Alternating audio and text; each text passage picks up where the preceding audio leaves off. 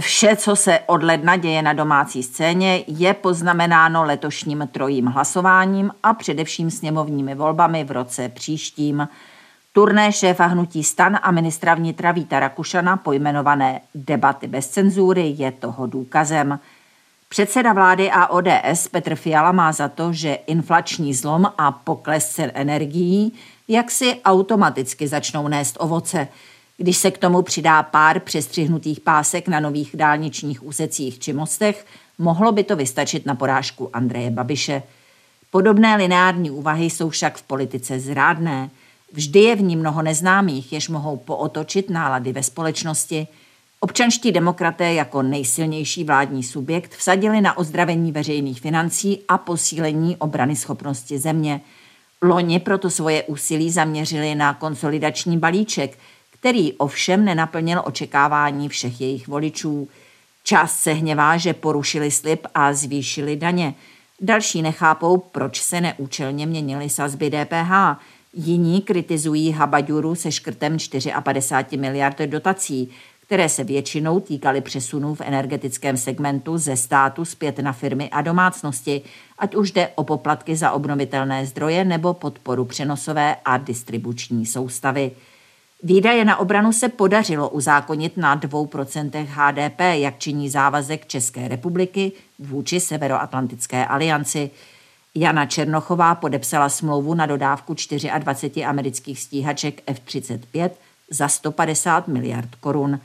K tomu přistupuje jednoznačná podpora Ukrajiny v jejím úsilí vyhnat ruského agresora ze své země – to vše lze označit za priority Fialovy strany, byť ne vždy jí to přináší kladné politické body.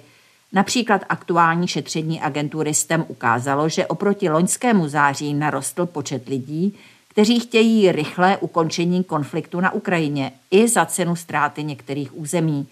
Nyní jich je 69% Debatu s touto převažující částí veřejnosti ovšem ODS nevede – a její nepřipravenost se ukázala i při zemědělských protestech. Bez ohledu na to, kdo je zneužil, naplno odhalili slabiny unijní politiky, která vsadila na Green Deal jako princip, aniž by se ohlížela na jeho dopady na konkrétní skupiny obyvatelstva. Vztah ODS k Evropské unii je rozmazaný, je proti euru a bezpodmínečné dekarbonizaci, ale těžko říct, co vlastně chce Bruselu prosazovat – Podtrhuje to společná kandidátka Stop 09 a lidovci, kteří vidí unijní integraci úplně jinak než občanští demokraté. Jejich tápání umocnili i sociologové. Z průzkumu STEM pro český rozhlas s názvem Rozdělení Evropou vyplývá, že dvě pětiny občanů jsou s různou intenzitou pro unijní, další dvě pětiny proti unijní a jedna pětina má z Unie smíšené dojmy – Nejdůležitějším trendem je postupný nárůst skalních odpůrců.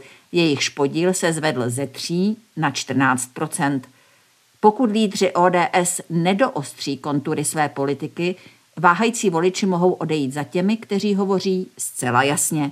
Na jedné straně za Piráty či Stan, na druhé za ANO nebo SPD.